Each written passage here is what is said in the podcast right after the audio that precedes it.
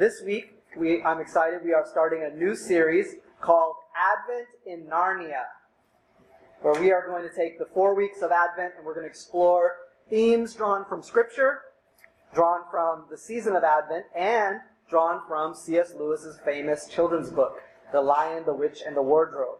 If you have not read the book, if you're not familiar with it, you can join us on December 22nd for a book club.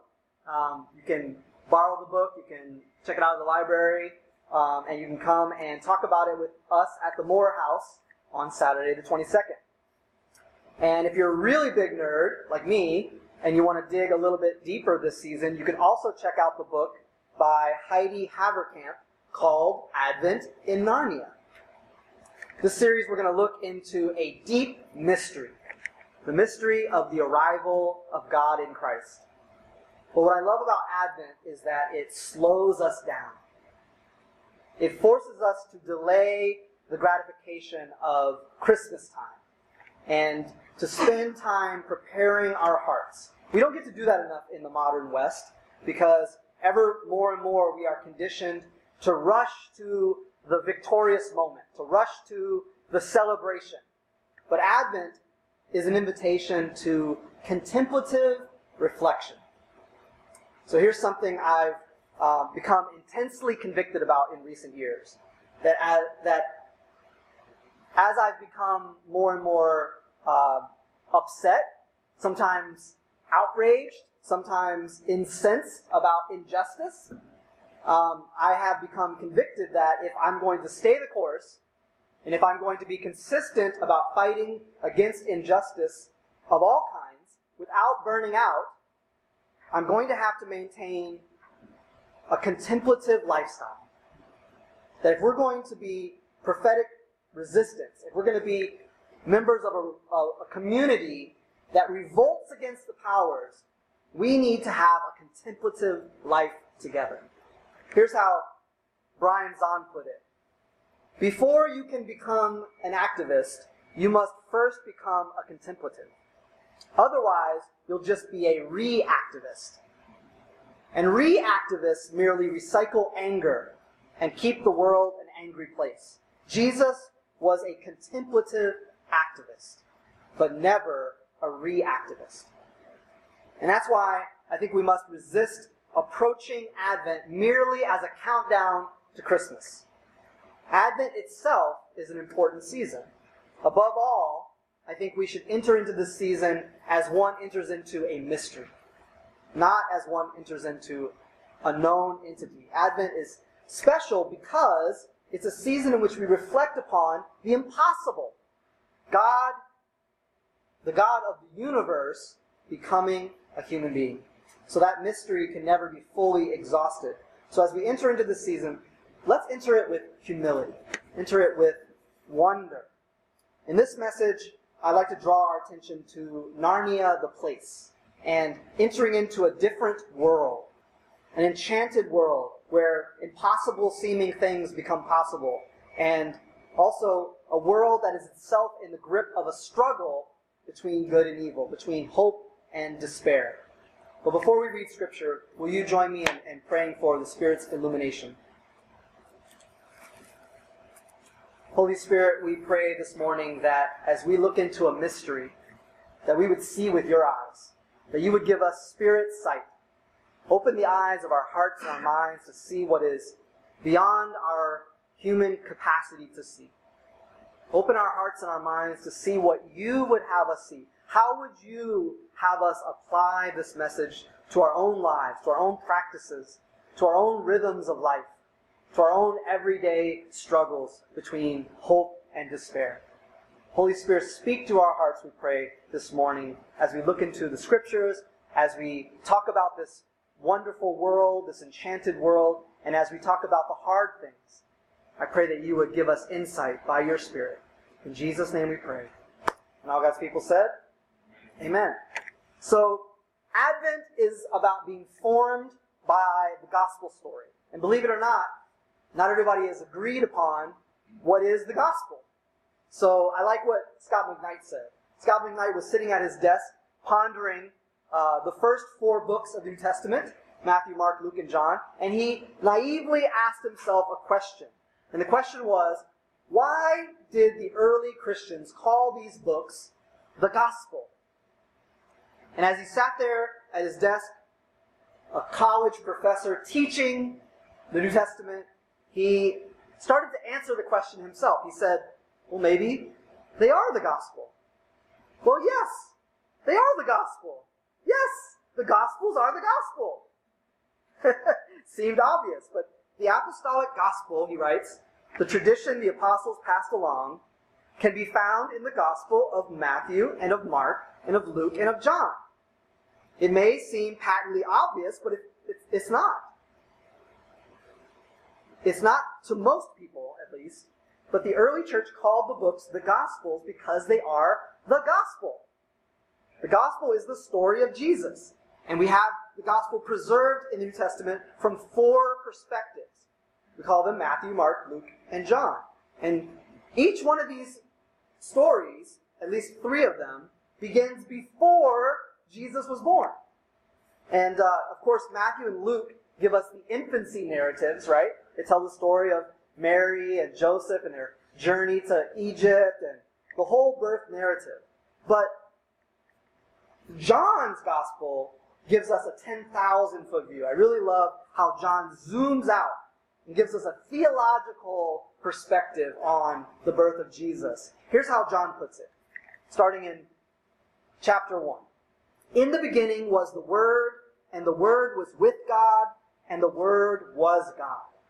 He was with God in the beginning. Through him all things were made. Without him nothing was made that has been made. In him was life, and that life was the light of all mankind. The light shines in the darkness, and the darkness has not overcome it. There was a man sent from God, whose name was John. He came as a witness to testify concerning that light, so that through him all might believe. He himself was not the light. He came only as a witness to the light. The true light that gives light to everyone was coming into the world. He was in the world, and though the world was made through him, the world did not recognize him. He came to that which was his own, but his own did not receive him. Yet to all who did receive him, to those who believed in his name, he gave the right to become children of God. Children born not of natural descent, nor of human decision, or of a husband's will, but born of God. Here's the, here's the climax of the passage. The Word became flesh and made his dwelling among us. We have seen his glory, the glory of the one and only Son, who came from the Father, full of grace and truth. One of the reasons why I love this theological perspective of the gospel is that it feels like John is really worshiping as he's writing this. These feel like very personal reflections of a person who's been personally transformed by the subject about whom he's writing. John says, We have seen his glory, like someone who's met Jesus in the flesh. He says, he talks about Jesus as the light of God. God's Logos, God's Word, the one through whom all things have made. John is worshiping that light, declaring the brilliance and beauty of that light. John begins his account like someone who has encountered a mystery. Jesus has opened up an entirely new world of possibilities for John and has extended mercy that has cut through the darkness. So it's a bit like John has walked through a door into a new world. And John has entered into this world through the person of Jesus. And on the other side, John has to rethink and reinterpret everything in his life. He has to think about everything from another perspective. In fact, Jesus says something almost exactly like that about himself. He says in John's Gospel, I am the door. If anyone enters through me, he will be saved and will go in and out and find pasture. So this is where the brilliance of C.S. Lewis's The Lion, the Witch, and the Wardrobe comes in. Because of course, Lewis creates a whole new world through the wardrobe. A world where impossible seeming things become possible. A world of knights and castles, of talking animals and magic. So here's a scene that I'm going to show you from the Disney adaptation of The Lion, the Witch, and the Wardrobe. And this is the famous scene where Lucy travels through the wardrobe into Narnia. So let's see if we can hear the audio. Can we hear the audio? Yep, there it is.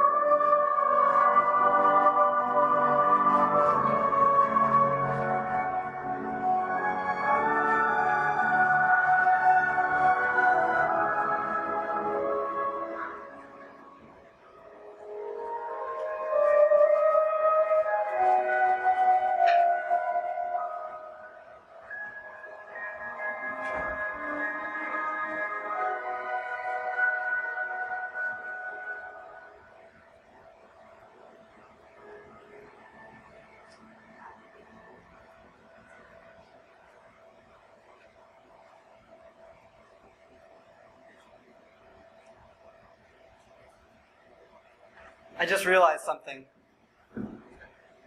Maybe that's not so magical to Minnesotans. Minnesotans see that and they're like, oh, gotta get the ice, gotta get the uh, the salt out and shovel the driveway, and everyone else is like, oh, it's so magical. Okay, maybe not, but I think that Disney's adaptation of the book does a good job of capturing this moment in the film.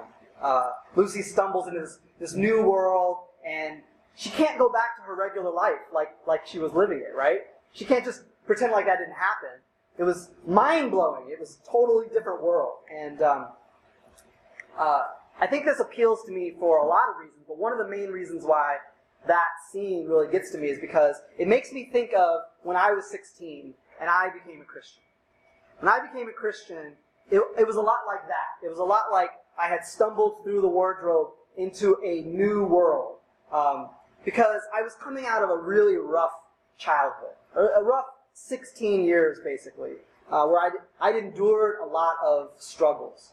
I grew up the only child of a mentally ill single mom, and I endured a lot of abuse and neglect, and I lived in a very rough neighborhood, so I experienced a lot of violence, became gang involved, and so I endured all of this led up to this moment when I was almost 17 and I discovered or encountered the living God through, through Jesus in a community. And when I was almost 17, I had this powerful encounter with God and I could just, I couldn't go back to my life as it was.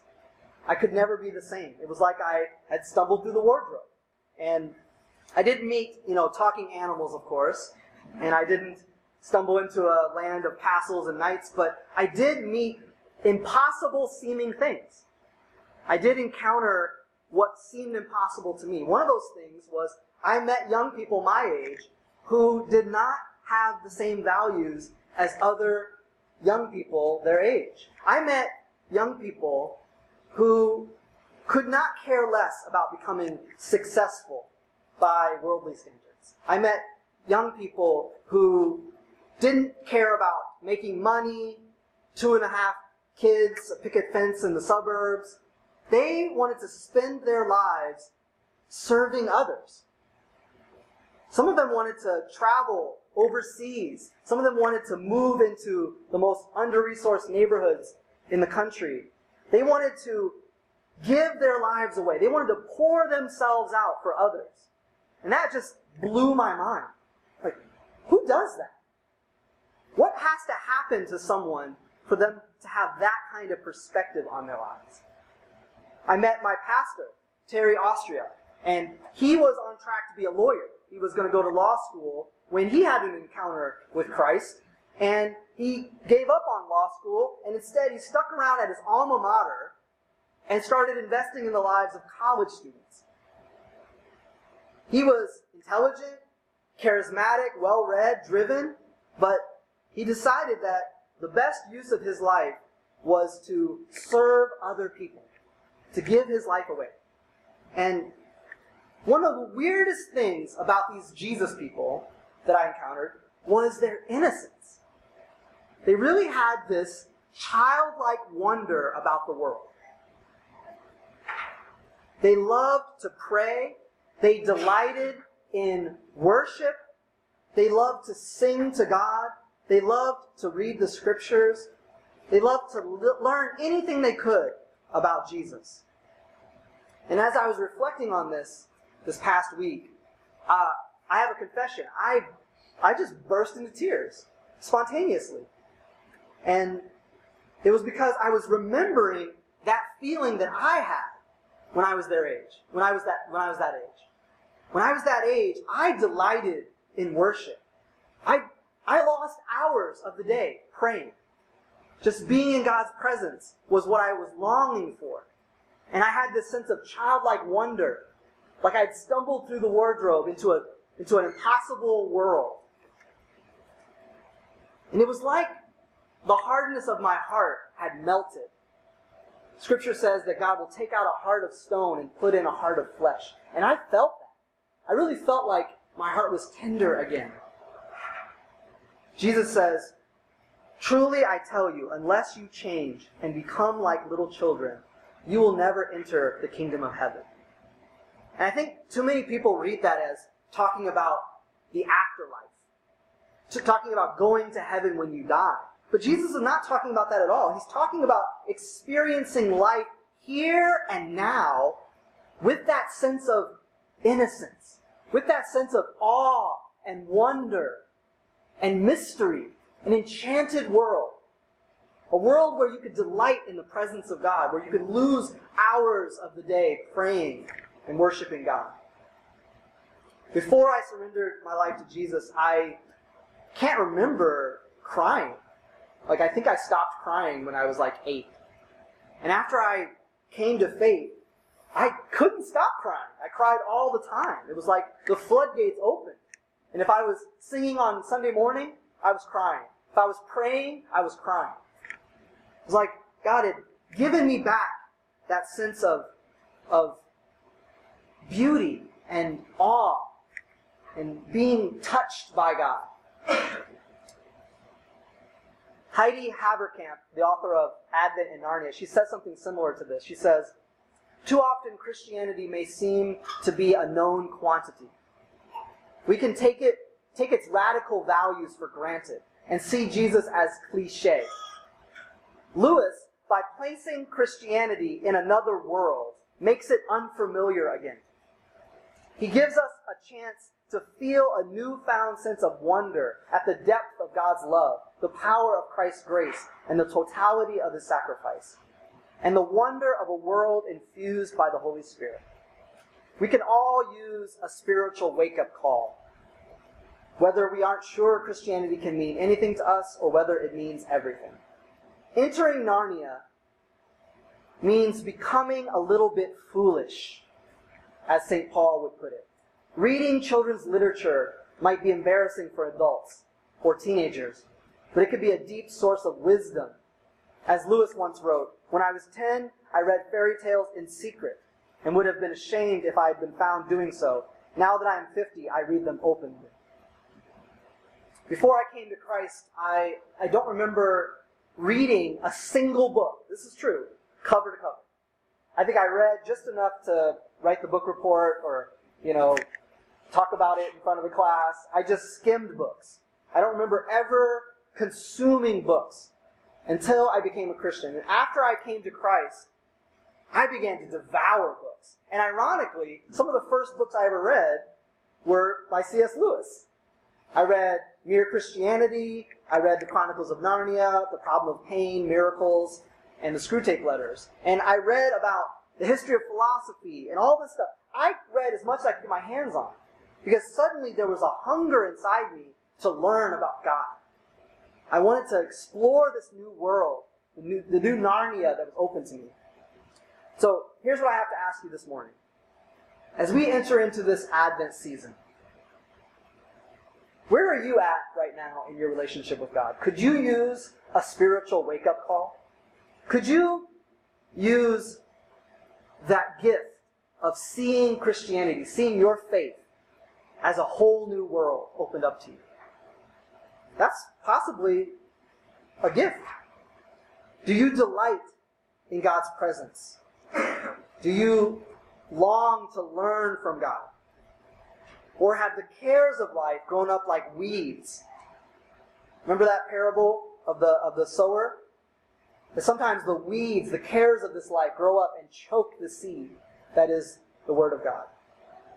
One of the beautiful things about Advent is that it's a new beginning. It's a new year. This is the beginning of the Christian year. So, in observing Advent, we can be, bring ourselves once again to God. And we can have a new encounter with God. And maybe restore some of that innocence, some of that wonder, some of that awe that we used to have. One of the reasons that I think that we all fall in love with Lucy Pevensie of the Pevensie children is because she never loses that sense of childlike wonder throughout the, the Chronicles of Narnia. She's always the one that believes in Aslan, who trusts Aslan, even when her siblings don't. And she's a picture of faithfulness.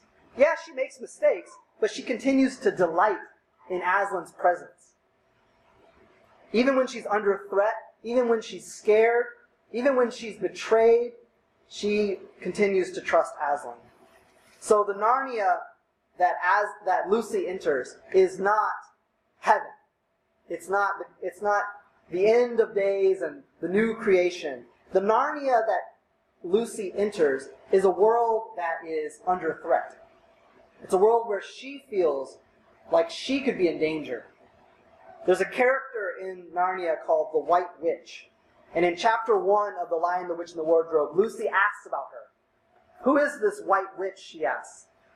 And the answer comes from Tumnus. Why, she is the one who's got all Narnia under her thumb. It's she who makes it always winter. Always winter and never Christmas. Think of that. And Lucy says, How awful.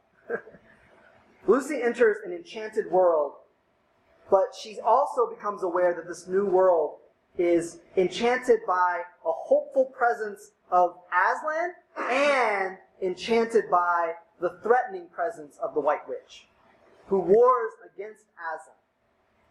And Lucy finds herself caught in the middle of this battle. So in the second scene, we're going to hear about this tension between uh, hope in Aslan and the threat of the White Witch. So one more scene.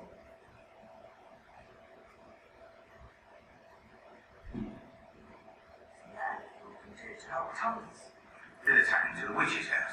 And you know what I say? There's few that go through them gates. They come out again. Fish and chips. there's a hope, dear.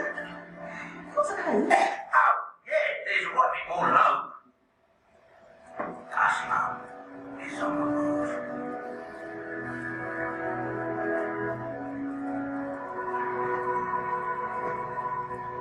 Who's Aslan? Who's up?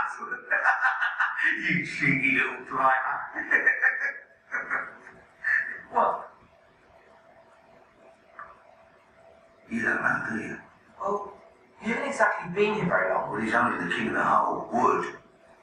The top geezer, the real king of Narnia. He's been away for a long while. But he's just come back. And he's waiting for you near the stone table. He's waiting for us. You're blooming joking. They don't even know about the prophecy. Well, then, Look. Aslan's return. Tumnus' arrest. The secret police. It's all happening because of you. you're blaming us. No, not blaming. I'm thanking you. There's a prophecy. When Adam's flesh and Adam's bone sits at Cair Paravel enthroned, the evil time will be over and done. Do you know that doesn't really No, rhyme? I'm not done. You're kind of missing the point. It has long been foretold that two sons of Adam and two daughters of Eve will defeat the White Witch and restore peace to Narnia. And do you think we're the ones? Well, you better be, because Aslan's already freed out your army. Our army! Mum sent us away so we wouldn't get caught up in a war. I think you made a mistake. We're not heroes. We're from Finchley. Thank you for your hospitality. But we really have to go. No, You can't just leave. He's right. We have to help Mr. Tumnus. It's out of our hands. I'm sorry. It's time the four of us were getting home.